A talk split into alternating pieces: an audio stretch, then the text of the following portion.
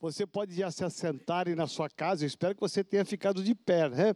Mas você pode se assentar e tomar o seu lugar, teu assento. Talvez você esteja no sofá, numa cadeira, numa almofada, talvez numa poltrona. Deus te abençoe de uma forma muito especial. Que Deus abençoe todos os nossos dizimistas e ofertantes. Como é bom saber que nós temos uma igreja que é fiel ao Senhor. Vou contar só rapidamente aqui um caso bem interessante essa semana. Essa semana veio a Camila, uma menina é, bem novinha, ela deve ter 10 anos, não mais que isto. Ela é filha do Williams, é um marceneiro aqui da nossa igreja, e ela veio com um envelope de uma oferta. Ela trouxe aqui um envelope de uma oferta com várias moedas dentro, eu não contei quantas tinham. E ela disse: Apóstolo, eu vim trazer minha oferta e meu dízimo aqui na casa do Senhor. Fiquei tão feliz, emocionado com aquela menina. É, e também, essa semana, ontem, o Fábio, com a sua esposa, eles vieram aqui, me ligaram, vieram aqui na igreja, e eles disseram: Nós queremos doar dez cestas básicas para a igreja, para abençoar famílias. E eu vim aqui recebê-los, é, receber a cesta básica, essas cestas básicas, e foi interessante porque eu perguntei para ele como é que você está de trabalho. Ele disse: Não, eu não estou trabalhando, eu estou atualmente desempregado.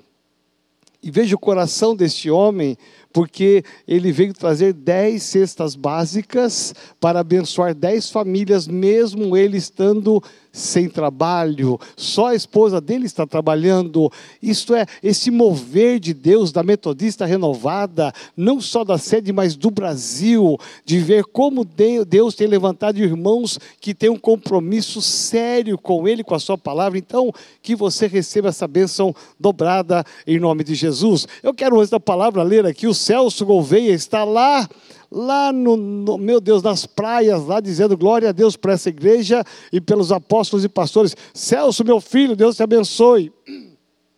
O Edson Soares aqui da Cantareira, dizendo aleluia. A Mercedes, amém, glória a Deus. Virgínia, glória a Deus. Se você não fez um comentário, faça rapidinho aqui. Eunice Agra, glória a Deus, amém. A Mara do Capão, ela está dizendo bom dia, amados irmãos. Deus abençoe esse domingo lindo. A Sandra Gomide, ah, minha filha amada, o Ismael. Que bênção! José Araújo, lá de Parelheiros, que Deus seja com cada um de nós. Até o fim de tudo isto, fica conosco, Pai. A Leila dizendo que bênção, Deus seja louvado. A Esther Bertucci dizendo bom dia. Israel Pereira, pelo amor de Cristo, que hoje temos o grande privilégio de clamarmos intimamente a Deus, dizendo Abba Pai. Louvado seja Deus. O Leandro está aqui também, a Alessandra, a Marinês, minha filha lá de Diadema. Louvado seja o nome do Senhor. O Oswaldo dizendo parabéns ao Ministério Lar. Que ministério lindo! Parabéns, pastor Felipe da Costa, a Valquíria Morena, louvado seja Deus, esse é o dia do Senhor. A Leonice está ali também, pastor Silvio, ligado conosco, pastor Milton de Campinas, a Benedita Barbosa também, a Cida Silva, que bênção! Olha quanta gente aqui, a pastora Irene também está ligada ali, o Nino, Deise Paparoto, Luana Misael, doutora Bárbara, a Sueli, Thalita Fazenda, olha quanta gente aí ligado conosco. Você pode deixar o seu comentário aqui, que daqui a pouco né, nós vamos estar publicando aqui em nome de Jesus. Amém?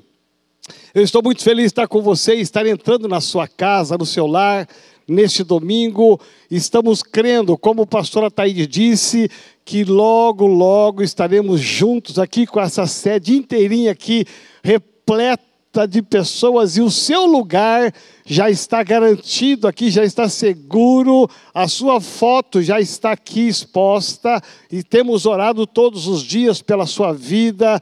A igreja tem uma escala de oração de pastores e líderes. Todos os dias estamos orando pela sua vida e pela sua família.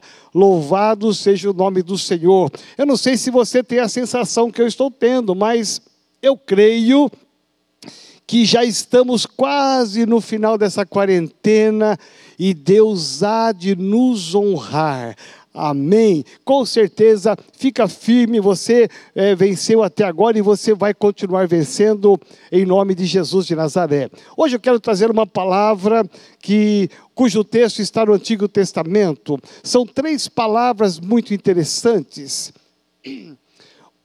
coragem, obediência e fé.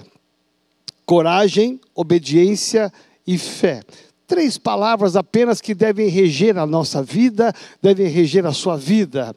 É interessante notar que nesse tempo de quarentena, nesse tempo de sequidão, não só no Brasil, mas nas nações, é um tempo muito parecido com o tempo em que Elias viveu no passado, muito semelhante só que um tempo muito mais difícil do que o nosso. Se você está achando que esses dois, três meses estão difíceis, sem trabalho, sem expectativa, sem perspectiva de futuro. Imagina na época de Elias, porque Elias ele vai levantar a sua voz a Acabe e ele vai profetizar e vai declarar por conta do pecado, do pecado da nação, ele vai declarar que não haveria mais orvalho nem chuva sobre a terra. Muito semelhante aos dias de hoje. Parou tudo a vida deixou de ser gerada, as pessoas começaram a passar fome, e nós sabemos que não foi apenas um, dois, três, quatro, cinco meses, não, não foi apenas um ano, também não, foram três anos e meio de pura sequidão, de deserto, de fome e de miséria, um abatimento mortal, cruel sobre a face da terra, porque um homem, ouça, um homem ousou, ousou obedecer a Deus, um homem ousou falar o que Deus tinha colocado no seu coração, e ele não traz uma profecia de abundância, ele não traz uma profecia de prosperidade, não, por conta do pecado, ele diz: Deus vai cerrar o céu. As pessoas estavam brincando com Deus. As pessoas estavam se esquecendo de Deus. As pessoas estavam vivendo o pecado, na iniquidade, achando que a vida era assim mesmo, sem que houvesse uma, houvesse uma regência celestial, espiritual. Eles faziam as coisas sem pensar nas consequências, e o pecado foi avolumando, avolumando, e Deus disse: Elias, levanta a tua voz e profetiza profetiza porque a, a, a, pecado, a iniquidade, profetiza que o céu será cerrado e Elias vai ser um homem obediente a Deus, mesmo quando ele profetiza e Acabe fica sabendo, porque Acabe sabe que eh, verdadeiramente aquele é um homem de Deus e como homem de Deus aquilo vai acontecer, haveria uma, um, um tempo de, de fome, de miséria. Então Acabe começa a perseguir este homem chamado Eliseu, começa a perseguir um profeta de Deus, um homem de Deus. E aí Elias vai viver milagres e sobrenaturais.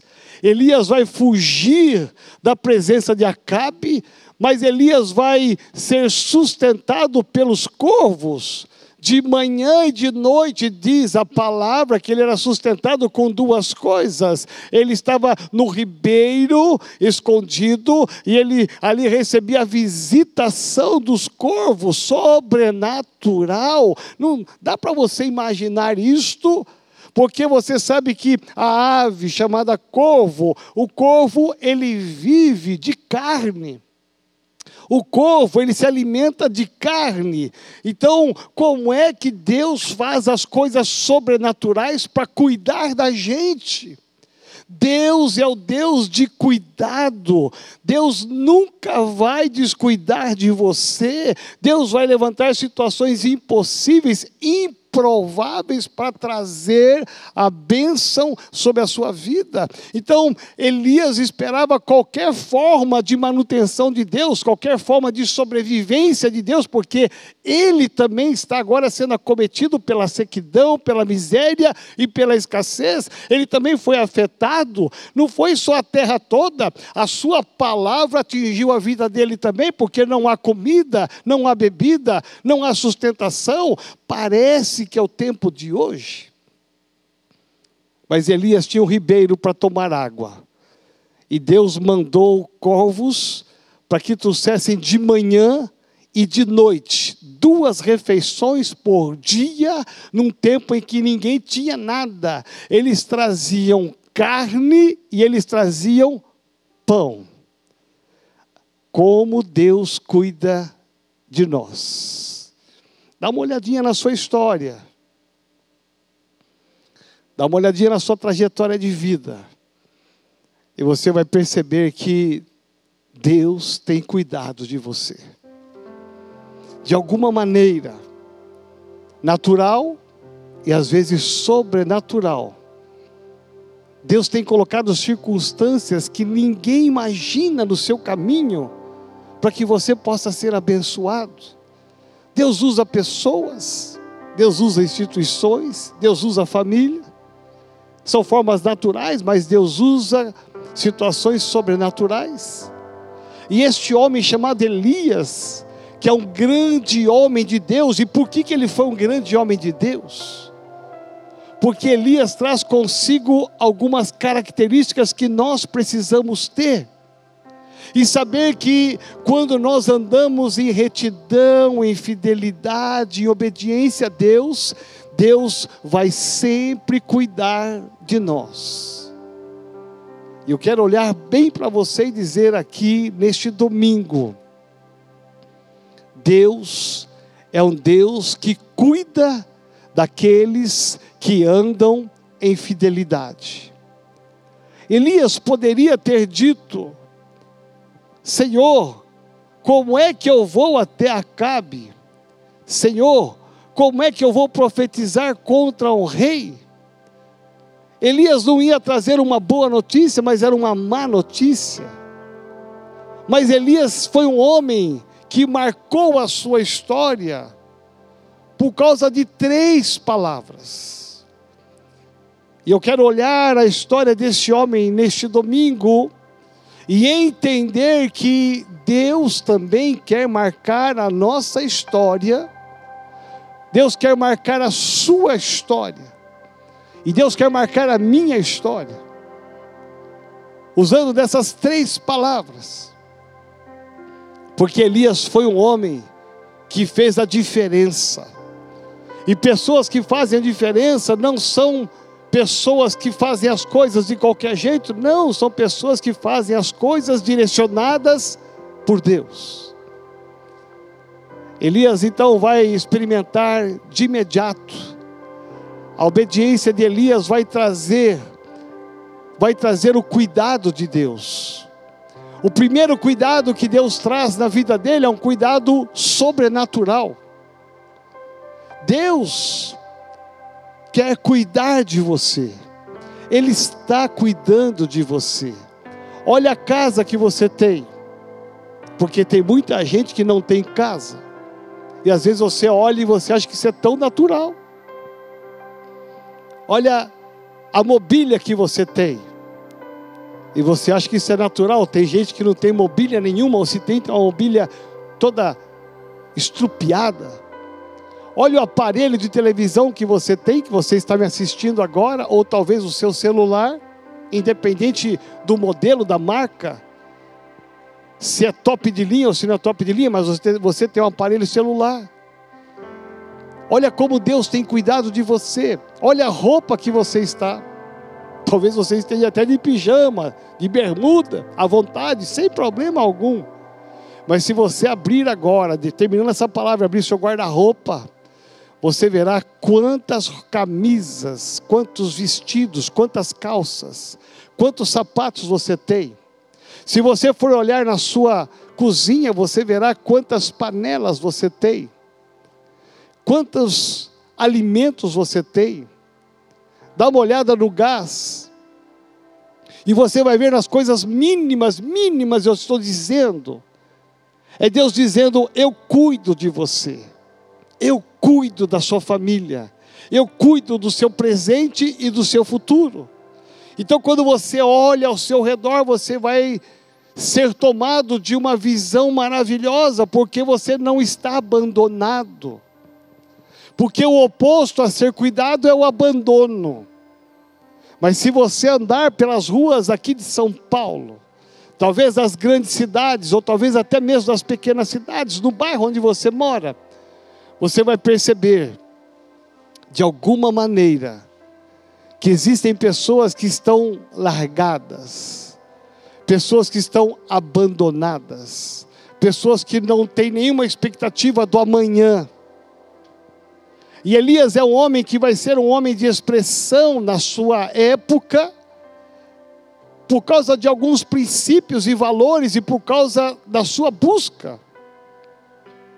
Então, esse grande profeta de Deus, ele só vai ser grande porque atrás dele tem três palavras. E Deus quer tornar você também um grande homem de Deus, uma grande mulher de Deus. Talvez você, mulher, seja a única convertida nessa casa. Talvez a sua luta seja muito maior do que muitos vivem. Mas Deus está te forjando para ser uma grande, uma excelente mulher de Deus.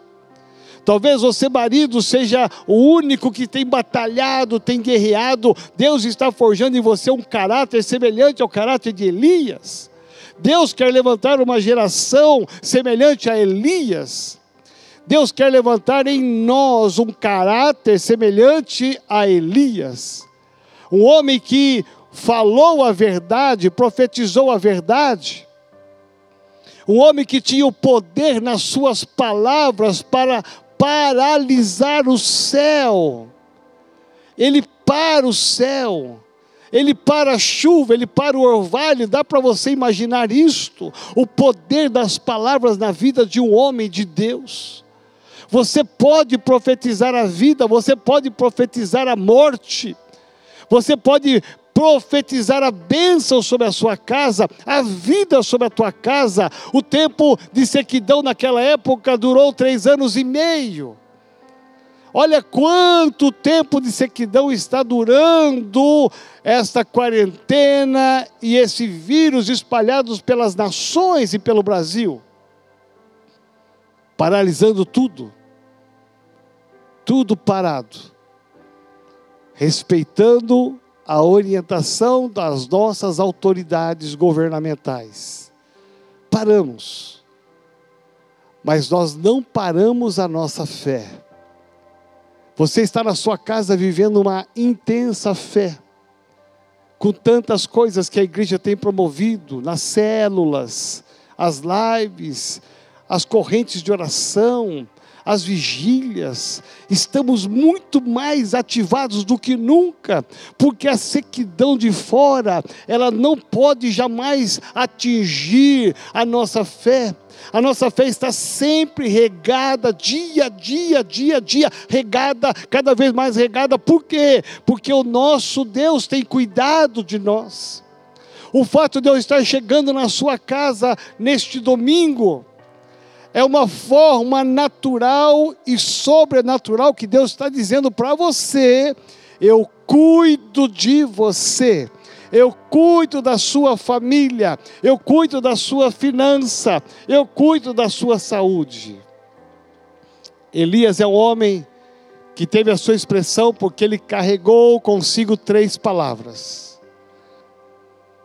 E esse homem vai viver sobrenaturais muito mais do que ser natural, nós temos que ser espirituais. Muito mais do que olhar as coisas com os nossos olhos naturais, nós devemos olhar as coisas com os nossos olhos espirituais. Por isso, olhar tudo isto é olhar e saber que não importa o que aconteça, ouça, nós temos um Deus que cuida de nós Deus cuidou do profeta. Deus socorreu o profeta, simplesmente porque ele ousou ser a boca de Deus. Acabe se levanta e vai persegui-lo para tirar a vida. Deus traz o sobrenatural. Deus sustenta este homem com água, com carne, com pão. Talvez você diga, ah, mas é só isso. Meu irmão, é o suficiente para você viver os dias de hoje e crer que o amanhã Deus teria um outro corvo para trazer novamente. Todo dia, ouça, todos os dias enquanto ele ficou ali, não faltou o pão, não faltou a carne e não faltou a água. Aí chegou um tempo em que o ribeiro secou, porque não havia mais chuva, a nascente secou. Então Elias se levanta, sob a ordem de Deus, ele se levanta. E nós vamos então entender agora a entrada de um outro sobrenatural na vida desse homem, que nós enfatizamos muito o fato da viúva mas eu quero enfatizar hoje a figura de Elias. Então, capítulo 17 de 1 Reis, capítulo 17 de 1 Reis, há um texto que fala então a sequência de tudo isso. A partir do versículo de número 8, vai dizer então a continuidade dessa história que eu estou compartilhando com você. Então lhe veio a palavra do Senhor, dizendo: quem anda sobre a palavra do Senhor nunca, nunca, nunca, nunca se decepcionará. Presta atenção no que eu estou te dizendo. Então veio a palavra do Senhor. No meio de tantas palavras, de tantas palavras e palavras, veio a palavra do Senhor. Você tem que discernir qual é a palavra do Senhor no meio de tantas palavras que você está ouvindo nos dias de hoje. E Deus dizendo a ele: dispõe-te e vai a Sarepta, que pertence a Sidom, uma cidade pagã. Não é do povo de Israel, é uma cidade pagã. E demora-te ali, onde ordenei a uma viúva que te dê comida.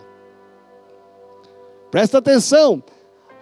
Há um tempo atrás, ele tinha carne, ele tinha pão, ele tinha água. E quando terminou aquele período de água, Deus mandou que os corvos parassem de levar comida é, para ele, e Deus dá agora uma nova direção, e Deus o conduz agora para uma outra cidade, uma cidade pagã, e Deus diz: Olha, o improvável vai acontecer, não é o meu povo que vai te sustentar, não é uma mulher da nação de Israel que vai, me, que vai te sustentar, mas será uma mulher pagã. Então sobe, vai a Serepta e ali onde é a terra de Sidom, que eu já ordenei uma mulher, uma viúva, que vai te dar de comer. Terminou um ciclo ali no ribeiro terminou um ciclo de cuidado de Deus e agora Deus começa um novo ciclo.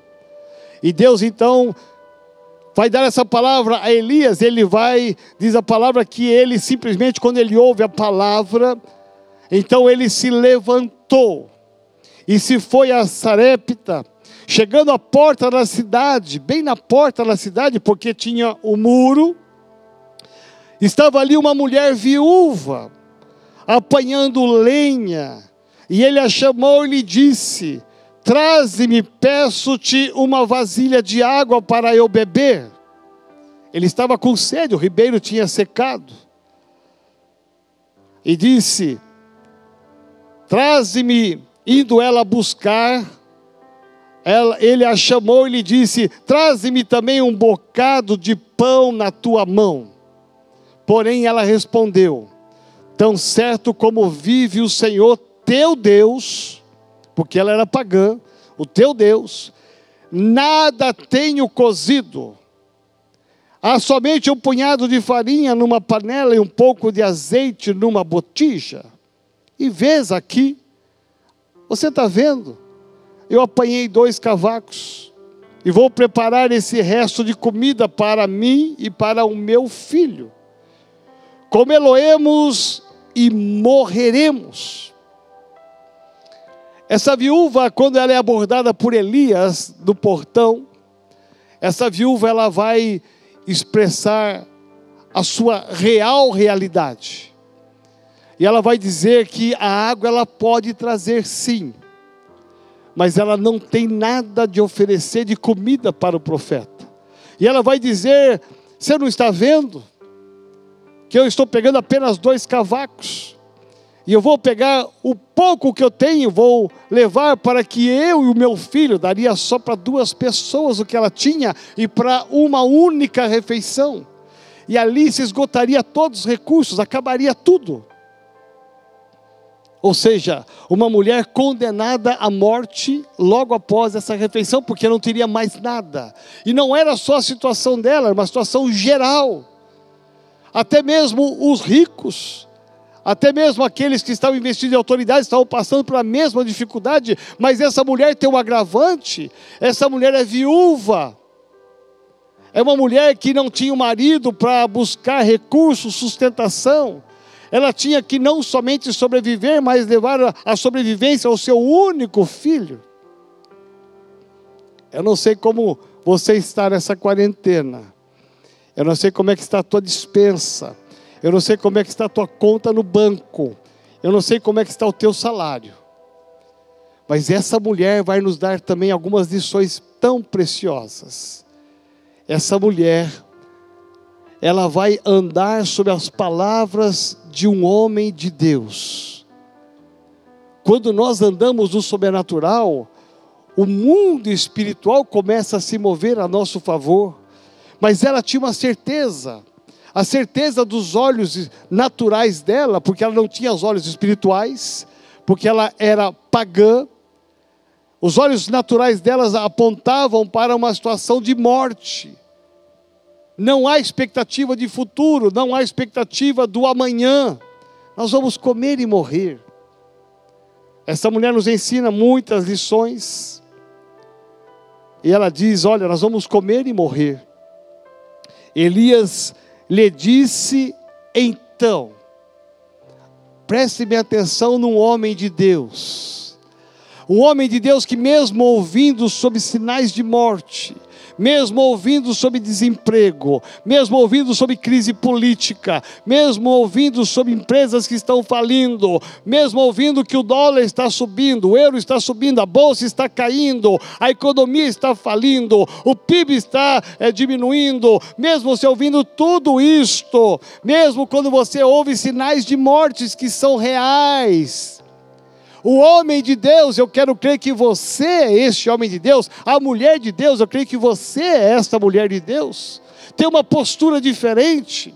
Porque Elias vai nos ensinar uma grande lição, e ele foi um grande homem por isto. Ele já tinha um histórico de sobrenaturais, e agora, diante da sequidão, diante de uma palavra aqui de morte, de escassez, de miséria, Elias lhe disse: Não temas e é essa palavra que eu quero trazer para você nesta neste domingo. Não temas.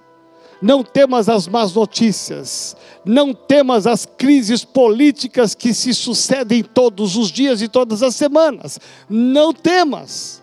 Isso é uma palavra de Deus. Eu já disse, repito, aqui na Bíblia inteira existem 360 vezes mencionado na palavra, essa palavra não temas. É um não temas para cada dia do mês e do ano, e ainda sobra uma para você ter certeza absoluta que em algum momento, se você precisar, você pode pegar essa palavra, colocar no teu coração e dizer: Eu não posso temer. Mas um homem de Deus, uma mulher de Deus, no tempo de escassez, sequidão, de miséria, é alguém que tem uma palavra de fé e eu quero que você tenha essa palavra de fé.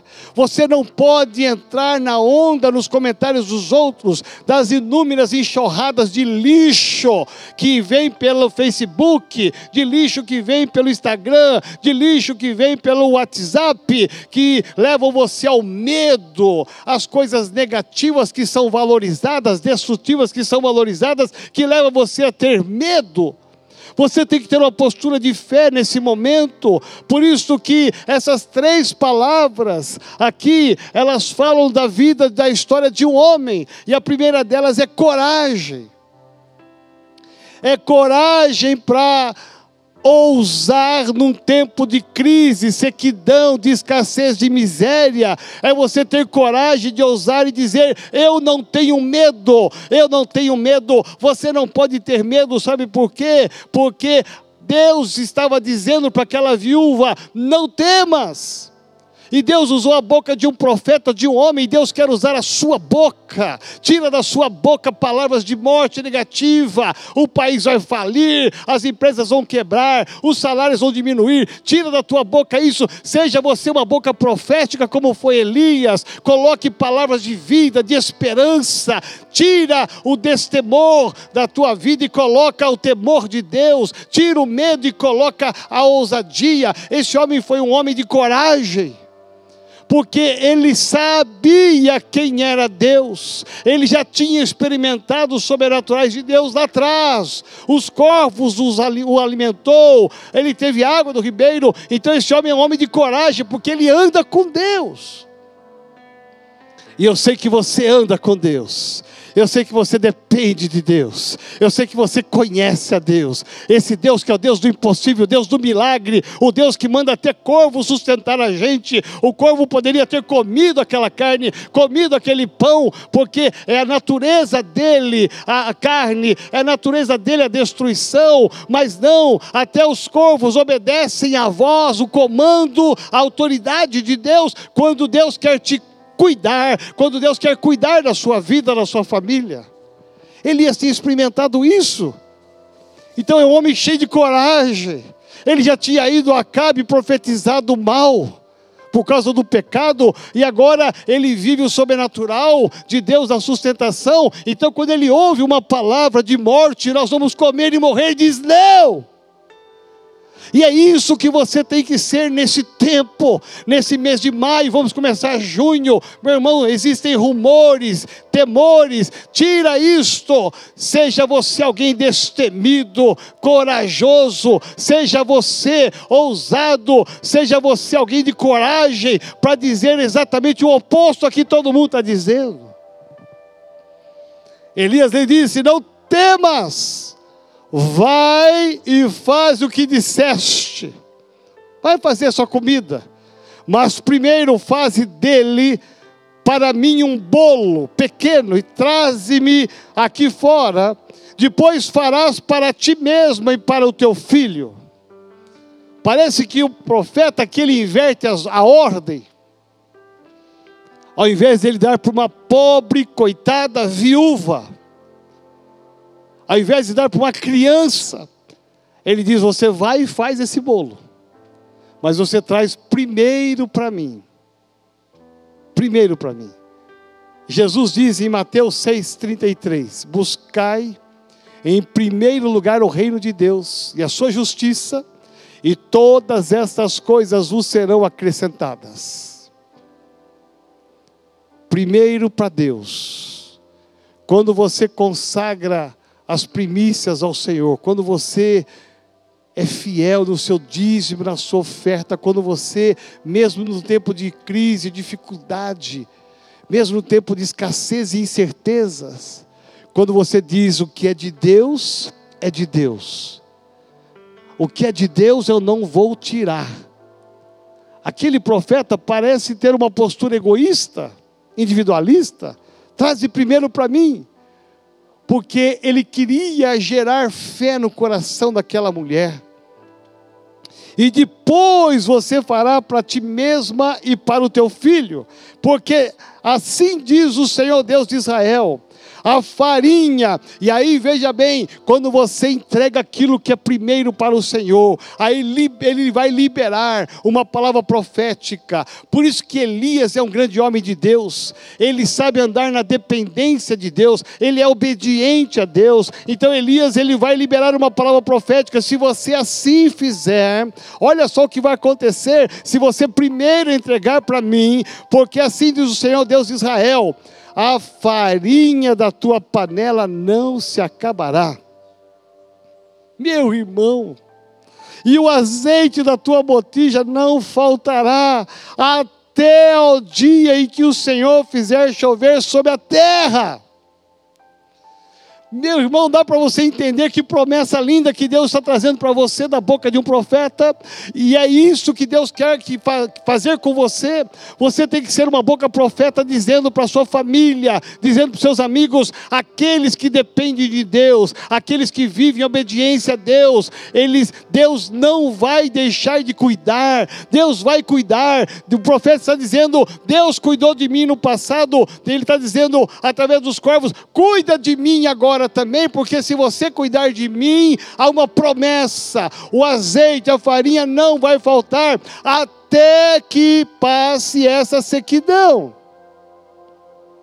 Até que passe essa quarentena, até que passe essa crise, meu irmão, sabe-se somente Deus quantos anos vai passar essa situação do Brasil e das nações? Não importa, não estamos preocupados com o tempo, quanto tempo vai levantar esse para levar esse, para levantar esse Brasil.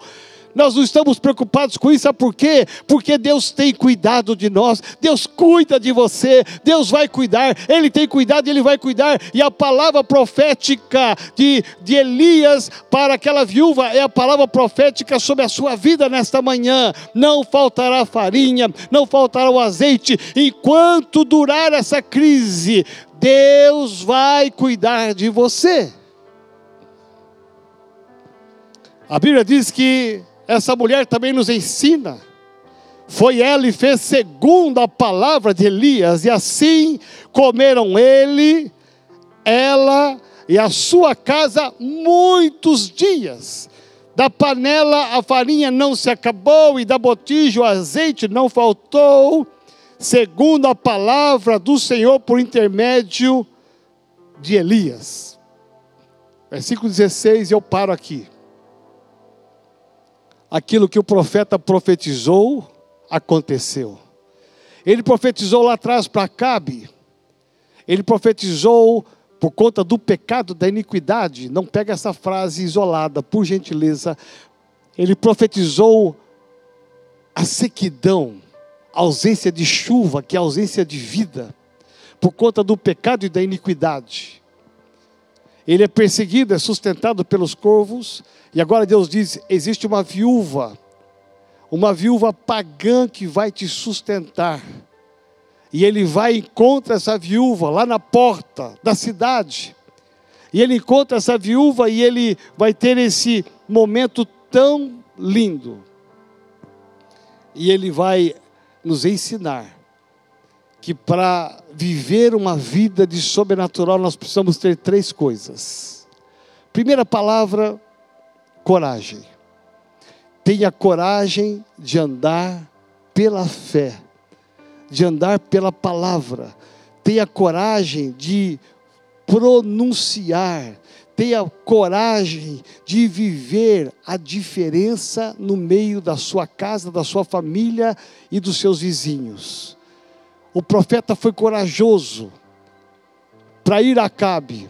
Ele foi corajoso para ser sustentado por Deus. Ele foi corajoso para obedecer a Deus, que é a segunda palavra. Ele, essa palavra coragem está associada à obediência, porque ele é um homem obediente. Então você precisa se encher de coragem. Esta unção de Elias tem que descer sobre a sua vida. Ouça-me, homem, ouça-me, mulher, ouça-me, você que está em casa. Essa unção de Elias tem que descer na sua casa. Essa unção de coragem. Tire o medo. Tire o medo, tire a insegurança, tenha coragem de reagir. Tem gente com medo que está desanimado, em depressão, desistindo da vida. Tira isso de você, tira esse manto que só vai roubar a tua fé e o teu futuro e coloca o manto de coragem. Não tenha medo. Segundo lugar, seja obediente. Elias foi obediente com quando foi falar com Acabe. Você pensa que foi fácil? Não foi fácil não. Acabe queria ouvir tudo menos isto, porque ele achava que Deus nem se importava com nada. E Elias vai obedecer à voz de Deus. Elias vai ser sustentado por Deus e de, de repente Elias vai ouvir a voz de Deus novamente, sai de onde você está e vai para o lugar que eu vou te mandar porque eu vou continuar te sustentando como uma viúva. E Elias obedece. Aquela mulher traz sinais de morte, e Elias obedece à voz de Deus profetizando. E aqui entramos com o terceiro, a terceira palavra que deve descer sobre a sua vida, não somente a coragem, mas a obediência. Deus ama aqueles que obedecem à palavra. Ande em obediência e a sua vida será abençoada. Faça aquilo que Deus manda você fazer e você será abençoado. E a terceira palavra é a fé. Essas três palavras elas andam juntas, grudadas, conectadas. Elas andam aliançadas. Porque a fé sem a coragem não é fé, a fé sem a obediência não é fé. E Elias foi um homem de fé, porque quando ele ouviu a palavra, ele foi a Cabe, quando ele ouve a palavra, ele vai ser sustentado e cuidado pelos corvos. Quando ele ouve a palavra, ele vai ser cuidado agora por uma viúva. Então é um homem de fé, porque quando ele profetiza no meio da morte, nós vamos fazer agora um cozido e vamos morrer. Esta era a visão natural. Elias, um homem de fé, ele diz: Não faltará o óleo o azeite e não faltará a farinha enquanto durar a crise. Sabe o que é isso? É fé. É fé. Fica de pé no seu lugar aí, na sua casa onde você está, por gentileza. Dá uma esticada aí agora. Fica de pé, eu quero orar com você. Feche os olhos e põe a mão no seu coração mesmo na, na sua casa, na informalidade, na descontração, fica de pé e coloque a mão no seu coração. Senhor, eu quero orar aqui agora. Pai, sobre cada homem, cada mulher, cada família, aonde está entrando esta mensagem. Senhor, levanta homens e mulheres segundo o coração de Elias. Levanta homens e mulheres que possam ter a coragem de depender do Senhor, a coragem para obedecer a tua palavra. Homens e mulheres que tenham a fé para crer no impossível, no sobrenatural. Senhor, traz um manto novo sobre esta casa. Tira toda a tristeza, tira todo o olhar da decepção tira toda angústia, tira todo medo, tira tudo aquilo que tem roubado a fé deste homem e dessa mulher. E eu profetizo a tua bênção sobre esta casa, que nesta semana o Senhor possa trazer algo sobrenatural que possamos ouvir testemunhos de coisas sobrenaturais. Eu libero aqui agora, Senhor, aqueles que estão enfermos, Deus, coloca a tua santa mão da planta dos pés até a cabeça, que venha agora um calor do teu Espírito Santo queimando toda e qualquer enfermidade. Aqueles que estão desempregados que possam ouvir, ó Pai, nessa semana uma voz de uma porta que há de se abrir. Aqueles que estão em crise conjugal, familiar, que o Senhor traga restauração nesta manhã, neste domingo. Eu quero profetizar a vida no meio da morte. Eu quero ser o Elias dessa geração. Levanta, Senhor, homens e mulheres do outro lado, como Elias dessa geração. Levanta na igreja metodista renovada em todo o Brasil uma geração de Elias que façam a diferença. Homens e mulheres que tenham coragem, homens e mulheres que te obedeçam, homens e mulheres de fé que caminhem no sobrenatural. Eu oro e eu abençoo em nome de Jesus. Amém, Senhor. Amém.